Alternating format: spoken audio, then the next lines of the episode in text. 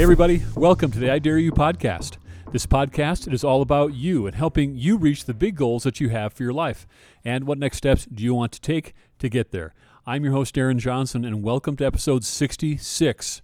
I am so glad you're here. A special shout out to those who are here for the very first time. Welcome to you. Welcome to the room. And for everyone, I invite you to subscribe to the podcast especially if you like this episode, and a thank you because the growth we're seeing in this podcast, it does not happen unless you are sharing with people important in your life. And man, are you ever doing that? And it is not lost on me. I want to thank you for doing it. Also, follow us on Instagram at I Dare You Pod. There you'll find content you'll not find anywhere else, including snippets of this interview you're going to hear. Our guest, you know him. He's Andrew McCarthy. He's a director and award winning travel writer, and of course, actor. He has appeared in dozens of films, including such iconic movies as Pretty in Pink, St. Elmo's Fire, Less Than Zero, cult favorites like Weekend at Bernie's, and Mannequin, one of my favorites. His memoir, chronicling this time, called Brat, an 80s story, New York Times bestseller in 2021. Andrew has directed nearly 100 hours of television, including shows you'll recognize The Blacklist, Grace and Frankie, Orange is the New Black, and many others. What you may not know is that for a dozen years, Andrew served as editor at large with National Geographic Traveler magazine. He's written for the New York Times and Wall Street Journal, the LA Times, Travel and Leisure, Town and Country, Men's Journal, and many others. He was named Travel Journalist of the Year by the Society of American Travel Writers, as well as serving as guest editor of the prestigious Best American Travel Writing Anthology. Now, we have dropped this episode with Andrew to time perfectly with the release of his brand new book called Walking with Sam A Father, a Son, and 500 Miles Across Spain. If you have kids and if you've ever thought about how to communicate with them better, what could you do in a really practical way? You're going to get some ideas you can put into practice right away. Okay, with that as a setup, I say we dive in. I've made you wait long enough. Here is episode 66, and here, everyone, is Andrew McCarthy. Andrew, welcome to the podcast. It is really good having you here. It's great to be with you. Thanks. I finished reading the book. It is a fantastic read. Congratulations to you on it. Oh, thanks. You're nice. Thank you. So, uh, re- reading the book, though, the name of the book is Walking with Sam, a father, a son, and 500 miles across Spain. And the opening, the opening um, quote in the book is, yeah, Henry David Thoreau. It requires a direct dispensation from heaven to become a walker. So, Andrew, uh, why, of all the ways to start this special book, why did you choose that quote?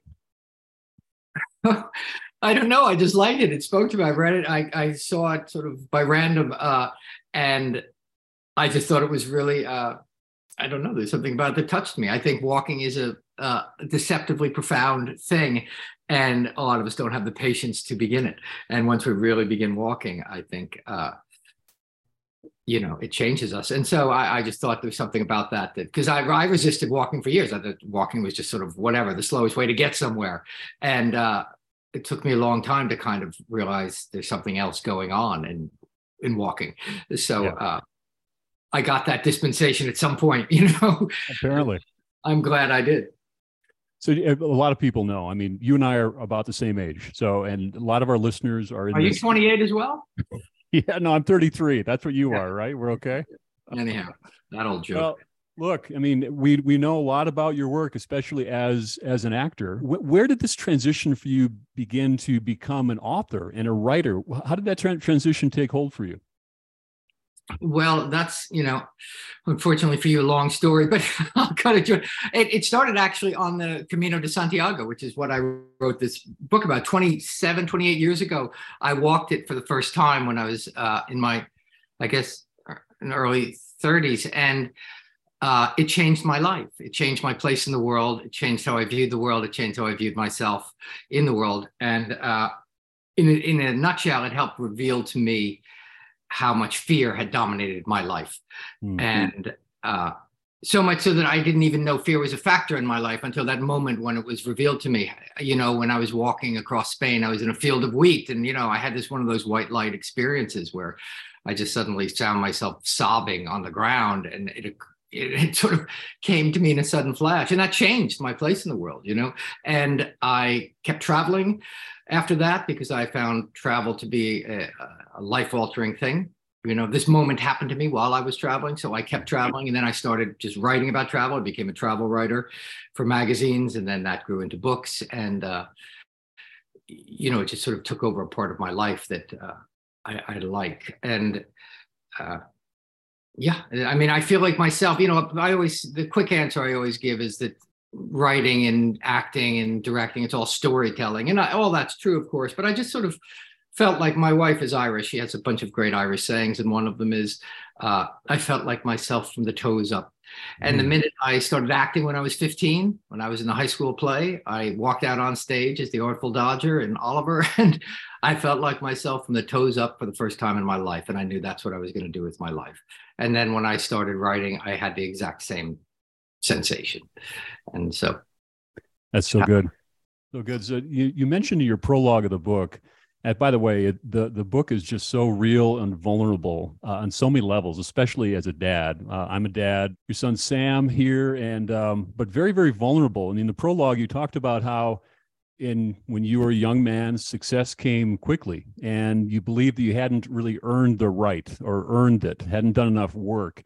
And I wonder, I mean, what I when I read that, I thought, well, that's that's imposter syndrome. That's that's maybe too fancy of a word for it, but you felt like that lightweight, but something changed for you on that first walk. In fact, you said you earned your way across Spain. And hmm. uh, tell us more about that because I think a lot of people listening, whether you're a dad or in your career or in any area of life, we have some similar thoughts. And uh, tell us more about what, what you experienced.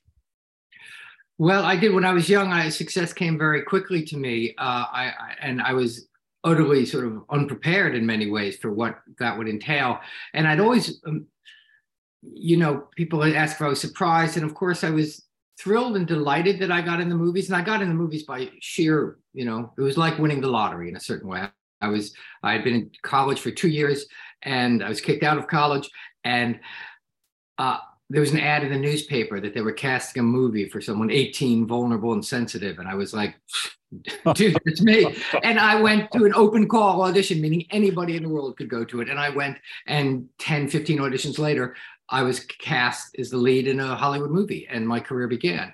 So, and then, you know, that movie was a bomb. But anyway, in a couple of years, I, I was in successful movies, and my life changed very quickly. And I felt I wasn't surprised in a certain way, but I was ill-equipped to. I didn't know what to do, what what was going to happen once I did become in the movie, get in the movies, and so, like I suppose imposter syndrome is the word we now or phrase we now use for that. But I, I don't know. I, I, guess I felt that, and um, walking across Spain changed that because I, I always felt like I hadn't done the work in a certain way and was just skimming and just sort of coasting or fooling people and all that stuff and walking across 500 miles day after day there's no there's no fooling yourself. You're either doing it or you're not doing it. You're walking and you're going into the next one and so there was something in that earning my way across spain that really went resonated very deeply in my life and who i was. And it was a real turning point just that that notion that I did that and I can't take it away from myself. I, you know, and I can't dismiss it. And it seems, you know, a frivolous thing to do in many ways, you know, spend five weeks walking, but it was the most valuable use of my time uh, I've ever done. And I, I have say it's, you know, the best thing I ever did twice, you know, and then when I did it again with my son for the, and then this book grew out of that. But there's something about that, just the, and the rhythm of walking is very, um, profound for for you know mental clarity mm-hmm. and all this kind of stuff. I mean, there are many people talk about how walking is so good for creativity and things. So yeah. I, I, don't know. There was just something about that that uh, I did that, and I can't take it away from myself. There's a lot of value there. It, it, relaxed me and myself in a way that I hadn't been before. Yeah. That's great. It's and I think it also then took also decades beyond that to really kind of own that. But yeah. that was the beginning of it for me. That's great. I mean, it feels good to to earn something and just to know it. And when you when you know it, it's just it's no one could take it away from no that. no, and there's no need to prove anything. There's no need to brag about it. It just yeah. is. It just is. And right. there's a certain thing, and it's not even confidence. It's just a, a knowing. And there's some kind of an, an internal authority that doesn't need to be asserted you know, when people are always asserting their authority, underneath that is a great insecurity, obviously. And so uh, when you don't need to assert and you just simply have something, it's, it's not only very attractive, it's just, you know, it's very effective. Well, the, let's let's frame up first what makes the uh, Camino del Santiago such a special uh, route or walk or pilgrimage, in your own words. Yeah, interesting thing because you know uh, walking a pilgrimage route, and this route started in the eighth century when the Catholic Church said, and I was raised Catholic, but I'm not a practicing Catholic in any way, and I didn't do it for any religious reasons. But um, it started when the Catholic Church said the bones of St. James the Apostle have been discovered in the farthern westernmost reach of the Iberian Peninsula, and anybody who leaves their house and marches across Spain gets half their time in purgatory knocked off. Which is a good deal, right? If you're That's a, good deal. and so, um, it was also, frankly, the time when Islam had taken over the Iberian Peninsula, and it was really about the Christian reconquest of Spain. So, was, as always, it was about real estate. And so, uh, over the centuries, then, and, and then once the Crusades happened and Christian, you know, Catholic Church retook Spain, the, the Camino fell out of favor for centuries. But and then in the 20th century, it sort of started to gather again. And but there's something about walking in the footsteps of millions and millions of people over centuries. That's you're getting into a current of something that's eh, hard to describe, you know. And, and pilgrimages are odd because there's no discovery involved except internal. You know, you're going somewhere millions of people have gone on the same route, and you know, there's something about walking in the footsteps of, you know, Saint Francis and all these other. Not that right. religious in any way, but there's just something about that that there's it's meaningful and there are you know lots and lots of people walking it as well. And so you encounter people from all over the world and uh, you mm. form these little pods sort of informally that are marching west across spain on any day of the year. That's cool. You know in the book you wrote the phrase no one walks the same camino even though millions over decades or centuries have walked that. What, what did you mean by that? What does that mean to you?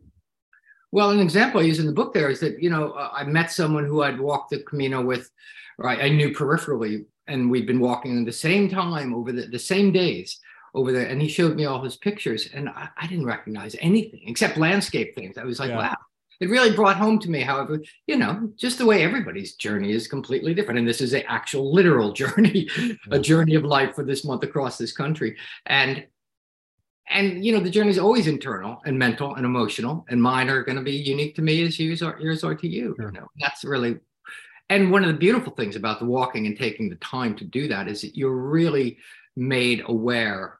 I was certainly of my mental patterns, my emotional cycles and patterns, and how little and how I impose them on my views of reality versus reality imposing on me and me reacting to reality. Often it's my perception of what's going on inside me that changes my view of reality, you know, and to, and to really see that uh, as a it's like a 180 degree difference. You know, it's perception always, and it's not reality that's altering me often. Well, sometimes it is when something cataclysmic happens, but often it's my perception that, you know, in view of reality is hmm. what.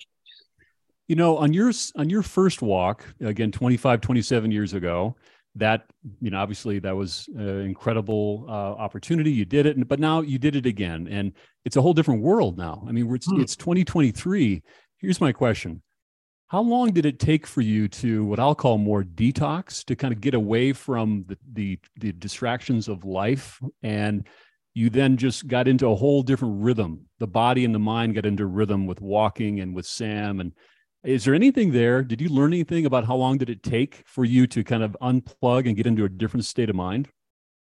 Well, it was interesting. You really notice it now because the first time I walked, if you wanted to make a phone call, you had to find a phone booth and make a collect call, and it was a, it was an endeavor, you yeah. know, to do that.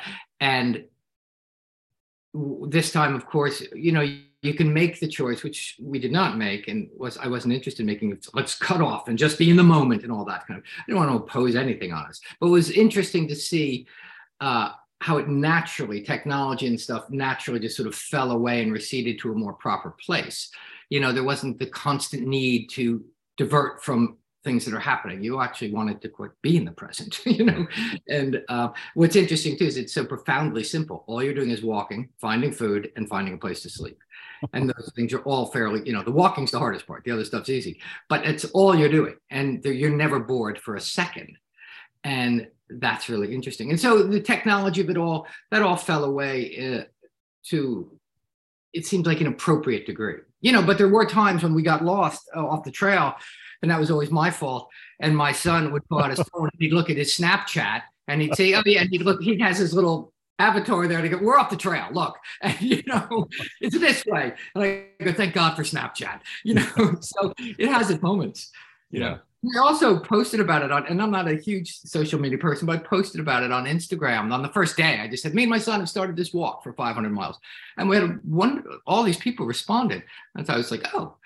And then the next day I said, well, I'll do another one. And then suddenly I realized, oh, I'm doing this every day. So every day I would, at the end of the day, I would post something about how we, so it was about what our day was and what we talked about and stuff. And so it was nice to sort of carry these people with us across the country. There was something nice about that, you know, but there was no, there wasn't the sense of like, you know, a trophy in, in any of it. Yeah. You know, and that was nice. You know, Andrew, uh, your son is Sam. I also have a son named Sam. Um, my, my Sam is about 30 years old, and he was named after Sam Malone, namesake of from Sam Malone from Cheers, right? And um, but I'll tell you what, your book struck a chord with me because as I was reading your your thoughts about being a dad, and I've I, I've always wanted to be a great dad. I've always had insecurities about am I doing enough? Am I spending enough time? Am I creating enough experiences? looking back on it, I thought, man, did I do enough? I think you encapsulated so beautifully in your storytelling about your your walk. Tell me about Sam and what what makes him unique and special in this world. He's just him, you know. So I, I, the, the goal of my, one of the reasons I wanted to walk with Sam was that, you know, he's just, he was 19 years old at the time, and he was just starting to come into his own the way and venturing out into the world. And one of my biggest regrets in life was that when I left home at 17, I never went back, and I never had any kind of relationship with my father throughout my life till the end of his life, really. And that's probably the biggest regret I have in life. And I didn't want that to happen with my son. Um, I've always said that if you know my adult children want to have a relationship with me throughout their lives, then my life will have been a, a great success. You know, and I believe that. So I wanted to, you know, help transform our relationship into a, you know, one of adults. And by doing something together, and something frankly that he'd be even better at than me, because I get, I'm 60 years old. I'll get tired walking 500 miles. He's 19 and he's just charging across the country. At the end, I'm like, I'm so glad we're close to being finished. And he's like, Dad, I'm just warming up. You know, so, but it was nice to be able to, you know, take our relationship and have it begin to transform into not parent child, adult over the child, but as more equal, you know, men in the world. So you good. know, so that was really, uh, you know, and on the day two of the trip, he said, uh, as we were hiking over the Pyrenees, he said, Dad, what's the point of this effing walk? He didn't say nothing, you know. And he said, Is there an airport in Pamplona? So, you know, it wasn't hard to figure out what he was thinking. But, and then on the last day of the trip, he said, You know, that's the only 10 out of 10 thing I've ever done in my life. And so, you know, I knew that, like, you know, the event happened for him. well you know. done. Well done. How did you first introduce this concept, this idea to Sam? Well, I, I've been bragging to anybody who would listen for the last 25 years that this is a life changing thing. I've had friends who've lost their jobs in midlife, and I said, dude, you need to go walk this Camino. And they're like, no, I need to get a job. I'm like, no, you need to go walk the Camino. And a couple of my friends have, and they've come back and said that was the best thing I ever done. And they got good jobs. anyway, so I've been boasting how wondrous it is for, you know, his whole life, really. And um, and so he had just broken up he had just broken up with his first love and he was sort of shattered.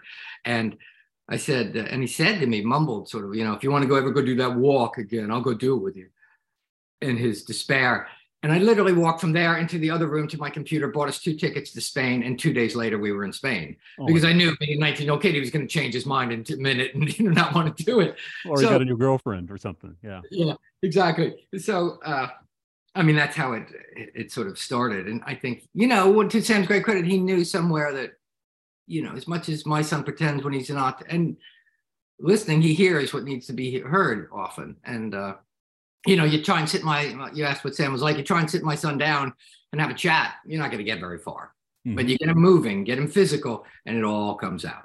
Yeah. You know, every day we'd be walking and I would just kind of not speak for the first however long it took. I'd just go, let Sam start. And I would just walk beside him.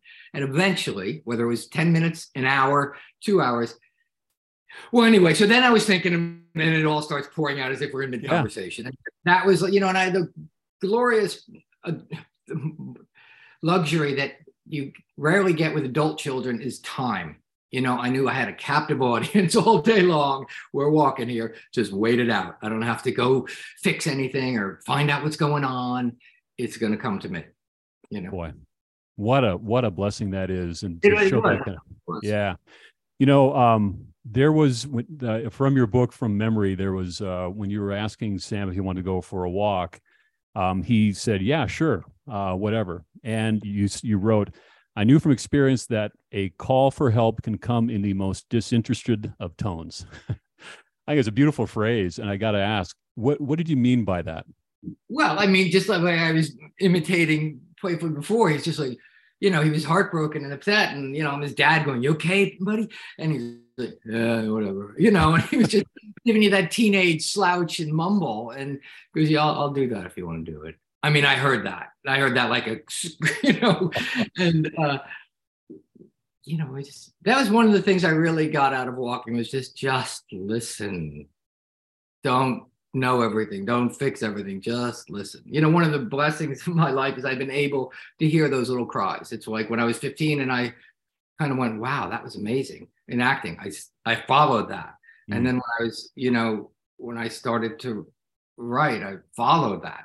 You know, I don't have many skills, but I have the ability whenever those little moments, flares go up to see them and recognize them in that moment, you know, and that's, that's a gift in a certain way. So, yeah, you know, I'm just talking to all the dads, all the parents out there. It doesn't have to be dads, but I think you're onto something here. That when you just show that patience, just listen, and to create some of these experiences, uh, you don't need to go walk the, the uh, Camino for five weeks. You should, from what I'm gathering here, but it could just be these other other things, and just creating these experiences where just that time can happen between the two of you. You know, I I I, I was thinking about Sam, and was some of the best conversations Sam and I ever had wasn't just sitting looking at each other. it was when we were just in the backyard throwing a football. It was it's that activity, like you said, it's it's something like that that just breaks the walls down. And for you and Sam, it sounded like it was walking over that five week period. Yeah, or like throwing the football. It's great. There's something that just yeah, absolutely. I, I I've never gotten anything out of any of my kids by sitting down and having a heart to heart. it's just like you kidding? But um, you know, and anyway, I got a call today from my son who is he was in he's now he's in London studying right now. And he's dad, you got a minute? You got seven minutes? I'm like, I do. And you know, and he was working through a problem. And I just, and I, a couple times I wanted to fix it and give him a solve. And I just heard him out and he talked himself into a solution, said, thanks, Dad, and hung up. And I went, oh, our walk has been a success. You know what I mean? I don't know that that conversation would have happened if we hadn't gone walking. Beautiful story. Beautiful story. You know, I had uh, my daughter called me um, earlier. Well, it was last night actually. She's working through a few things, and that is as a parent, it's so tough not just to jump in to go into solution mode, but sometimes it is just listening and helping them work through it on their own. In the book, 364 miles to Santiago, there was a moment when uh, uh, Sam turned and he asked the question, "How are you, Dad?" And I thought that was a key key part to this whole journey and because i'm thinking as as an adult kid or adult child to be able to turn to a parent and ask that type of a question i know it's a small phrase but it has some meaning doesn't it I was utterly unprepared for it. I think it's the first time in his life he'd ever asked me, like, wanting to know, like, what's going on with you? We've been talking about mm-hmm. me and my brother. What's going on with you? You know? And I was not unable in that moment to take it and sort of reveal myself to my son, you know and then I thought afterward, like, you know, yeah, I'm worried about work. I'm thinking this about um, my marriage and uh, this and that. And, and then it's kind of like, well, what's appropriate to tell our son? I'm not looking to, you know, I'm still his father and yet I want to reveal, be truthful with him, and like share myself with him. So it was, a, I was utterly unprepared and ill-equipped in that moment to sort of answer and to, and to own that. To be, you know, a day later to kind of go, wow. You know, the next day I, I didn't put it in the book. The next day I go, Sam, yes, because you know my answer to him was, I, I'm doing good, doing good, hungry. Um, Yeah. The next day I said, you know, you asked me how I was yesterday. I was acting, um, I'm worried about something, and you know, and then it started me talking, worrying about work and talking about whatever and then it morphed into relationships he goes well my relationship and suddenly he's bouncing back with me and he sees me not as this thing but as a human being Yeah. and what more do we want and or you know Because when our kids are little, they see us as these figures, you know, and never as real people. And so to begin to see each other as real people, that's also a big risk to take because it's coming down off the pedestal. And, you know, the longer we keep ourselves on that pedestal that everyone loves to be on, the more harder we're going to come crashing down. you know, yeah. they're going to knock us off and hate us or something, you know, when they realize we're just to have clay feet like everybody, you know. So the more we can take ourselves off that pedestal, I, for me, I, I found that to be to the degree to which I'm willing to do that is the degree to which it, the relationship actually deepens. Now, you may have just answered my next question. No one has this dad thing figured out. I certainly don't.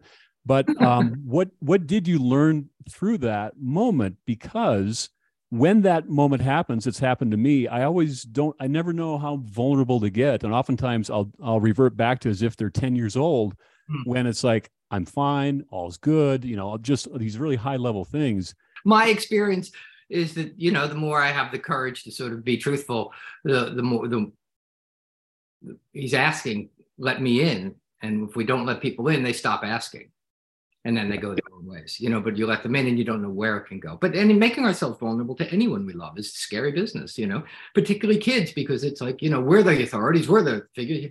And I have no desire to be my son's best friend or his pal or his buddy. You know, I'm his dad, I'll always be his dad, but he can know, you know. He my son today on that in that phone call, the seven minute advice phone call, he said something. I go, you know, I, I do that with people too. So he was shy. I could hear the pause on the other end because you you know, he was talking about intimacy and projecting things on people. And and for me to just say that to him now, mm-hmm. you know, just sort of share that. So that's why he called me. He just wanted to know he wasn't alone. And you know, in that thinking, oh, you feel that way too. That, you know, we just that's want to know we're not alone. You know, we just want to connect. We don't need answers. We want to connect. So when we connect, we feel safer, and then we can see hear ourselves. And we go, oh, okay, I know what I want to do. Yeah. You know, that's that's great. That's wonderful. I have no idea. I'm just making it all up as I go along. Like, no, you know? Yeah, I'm good. I'm glad it's not just me. So good. hey, you know, if you and I, Andrew, were to drive from Idaho across Montana, uh, a road trip, you know, I would I would be annoying you, giving you uh, every roadside. I'd tell you about Lewis and Clark. I'd tell you about this is a famous battle here, and and by the end of the a couple hours, you'd be like, "Get let me out of the car." Tell me, were you doing that on the Camino Trail? Were you just full of facts and figures and just letting letting it all out? And Sam loved it. no, there were um, there were a few times when I, you know, and I was really conscious of trying not to go, oh, last time I was walking, you know, like my, I, I walk, we live in New York City and I walk and I lived in many places in New York over the last 40 years. And so many times I'll walk by and go, you know, I used to live in that apartment and, and this store, and my kids just like, oh my God. Yeah. So the way we all do, right. And so I just didn't do that. I actively didn't do that because I, you know, I couldn't help it a couple times because this is a great story, and they're like, yeah, no, just, you know. well, Andrew, this the story that you wrote is a beautiful story. Was it your intent from the very beginning that you were going to be writing a story? Um, when did that occur to you, and and uh, and how did you actually piece all this together? It's beautiful. Well, I, I knew I was going to write something uh, and maybe it would just been a travel story for a magazine so i was keeping some notes and stuff. And you know it was really when my son said that he was going because the walk is for about 500 miles to santiago de compostela which is very far in the west and then just beyond it another 50 miles people often walk to the sea a place called finisterre. It's not part of the official pilgrimage but a lot of people do it. And i didn't do it the first time and i had no intention of doing it this time I'm going to Santiago. That's my goal. And my son, along the way, he'd been talking to other people we'd met, and he said, I'm going to go, I want to go to Finisterre. And the whole notion of parenting is that our children grow beyond us, right? And, you know, that's what we want to pass on to the next generation. I got this successful, you get this successful, you know, or, or whatever. And so the notion that he was literally going to manifest going beyond where I've led him was, I thought there was something in that. And, you know, and Sam, I, it's in the book there when someone said, Andrew, you walking to Finisterre? And Sam said, No, my dad's walking across most of Spain. I'm walking across all of Spain. And, you know, everyone laughed. And I knew in that moment, like, wow, this is that. What more could I have wanted than my son to go beyond me and get to the sea? You know, so that was, uh, then I said, Oh, I have something here. There's something here. Mm-hmm. If my son will allow me to do it, I go, Sam, what would you think if I wrote? He's like, yeah. whatever, sure. So Sam is an actor. He's in Dead to Me and a whole and a lot of other projects. I'm sure. Was that your hope for him uh, as a dad? I mean, or was that was? Let me put it another way. Was that Sam's goal and dream from the very beginning to be in be an actor? Um, no and no. Uh, the last thing I ever wanted was any of my children to go into show business, of course, and God is cruel and laughs at us. So, um, no, but you know, on the other hand, it's the family business. It's what they know, you know. Um, so, uh, it just kind of snuck up on him and he said, I wanted to do, you know, and I'm like, go, go for it, dude, you know? And uh, because, you know, when I, acting saved my life at 15, you know, I had nothing and I had, you know, and teenagers particularly need to find something. Usually it's sports or music or something, or they, you know, get into trouble, you know, and acting saved my life when I was 15. And I, who am I to say wouldn't do that for my kids too, you know, if it, if it, if it's something that jazzes them. And uh, you know, my daughter at eight years old was on Broadway. You know, she wanted to go uh, playing Matilda. So, and I'm like, how did that happen? You know, so and she went to an open call like I did when I was young, and she's just wanted to do it. And we said, sure, okay, go ahead. And she got the part. I'm like, can you sing, Willow? We didn't even know she could sing. You know, so it was like, um, anyhow, uh, I don't know if that answers anything. So, what do you think? Do you think Sam will do that walk again? Have you had that conversation with him? Oh well, he's still he was going to go last year with a couple buddies, and uh, yes, he, he, fully intends to do it again. Um, I'm glad he didn't do it right away because uh, and I would do it again, but I'd like to wait a few more. Maybe not 25. I wouldn't be up for. I don't think I could, but uh, yeah, I'd, I'd go again. You know, it's just a real marker for life and let you know how you're doing too. So you had that moment the first time you walked it in that uh, in the wheat fields and kind of that uh, uh, my word here a, a, phrase epiphany epiphany moment and uh, on this walk, the second walk, what other moments or revelations did you have, if, if any? Well, I don't know that there's anything, you know, even that first one, when it happened to me the first time in Spain, I wasn't aware of the ah. profundity ah. of it until much later. You know, either one of the things that's great about walking is it things sort of burn in deep, but they burn in at a walking pace. You know, you're not at an 80 mile an hour, but you know what I mean? A lot of my realizations came to me even years after, like, oh wow, that really changed my life that day and that day. You know, and it didn't occur to me. At the bit. I didn't, I wasn't sitting there sobbing in the field of wheat going, this is life changing. You know, I was just like, oh my God, I'm so unhappy. You know, so uh, on this trip, I, I don't know. I, I, I'm still finding out. And I also think a lot of it, um, I really learned to just keep my mouth shut with him and, and not know. Just you don't need to know. That doesn't make you a good dad by no having answers all the time. A lot of time, you know, and I, I really felt I experienced that uh, in an I may have known that, but to really experience it and sort of walk walk it and live it was uh, helpful to me you know, every time I do a podcast interview, I always listen for uh, key phrases that might be the podcast uh, episode title, and I think you, that one's in the running. You don't need to know. I think that's really, really profound. And as parents, it's it's okay it's not to know. It's true. It's okay. To, you know, and we get scared. We, we should, particularly as parents, we want to want to fix it, want to make it okay. Don't want you to be hurt. Want to. Here's what's going to happen. You know, and we can't protect them. I still tell my nine-year-old son, I would never let anything happen to you. But he's starting to get to the age where he he does he, he, doubts whether that's true. How can you not let anything happen to me? I can't. I have no real power. But you know that lie we tell them is you know for both our benefits i think for a while. Yeah. You know i recently talked to a gentleman by the name of tom Turcich tom is a young man and he uh, over seven years andrew he walked around the world. He's the 10th human being to do it and he walked with his dog. His dog was the first dog to do it. And I asked him the question: If you can go back again, what was your favorite part of the world to walk? Um, and without any hesitation, he said Europe. He said Europe, and he just talked about the landscape. He also talked about the churches. And you had a few references to churches in your in your book as far as the spires and and t- tell me a little bit more about how did how did the churches and the, and the kind of that type of uh, those kind of markers along your journey um, what, what does that mean to you well, I'd like to talk to that guy. Um, yeah, he's unbelievable. the churches, you know, um, because the Camino started in the eighth century, there are all these amazing Romanesque churches that are from, you know, from then and and dating onward, you know. And I love Romanesque art, uh, architecture, and you know the front. And so, uh, they were just the mark. You know, there's great history along the Camino if you want it. My son wasn't interested in any of it, but um, I would just go into a lot of. I would always poke my head in the churches, and I have a complicated relationship with Catholicism now. But I, those churches as places of stillness, and you know, because they were all always empty along the way. There was never anybody in any of the churches in these tiny villages. But there's just something about sort of, and again, you're tapping into the legacy of centuries. There's something nice about that. Yeah. Um, all right. So, Andrew, the name of the book, Walking with Sam, a father, a son, and 500 miles across Spain it has been such a fun to talk to you and to learn more about about this journey. Andrew, what is your I dare you challenge for all of us? What would be the one thing that you would challenge our listeners to do or to try to help them maybe get closer to the life they want to live? What do you think? Ooh, good one. Well, in keeping with the, what we've been chatting about, to dare not to know, to, to be in that space of unknowing, I think is a you know a gutsy move and that is something we can we can uh, all do and we can uh, take that as a challenge. So andrew it's just been such a privilege and an honor to, to have you on the show. So thanks for being here. Oh thanks. It's been a pleasure. Enjoyed it.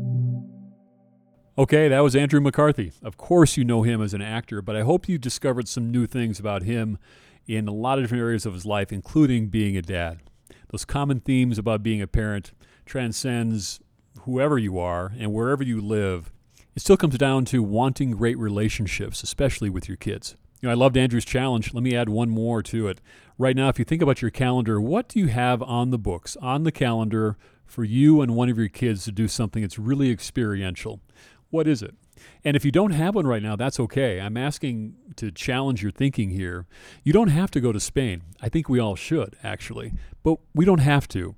But what is on the calendar that is highly experiential that gets you and a child away for an hour, three hours, a day, a weekend?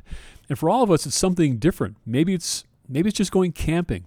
Maybe it's going on a 10 mile hike or something that's really important to the child, but away from the technology and just away from the distractions and just be. One of the things that I do with my oldest daughter, she's now 31, is that we try to run a Spartan race every year. Now, I have to tell you, since COVID, we've fallen out of the habit.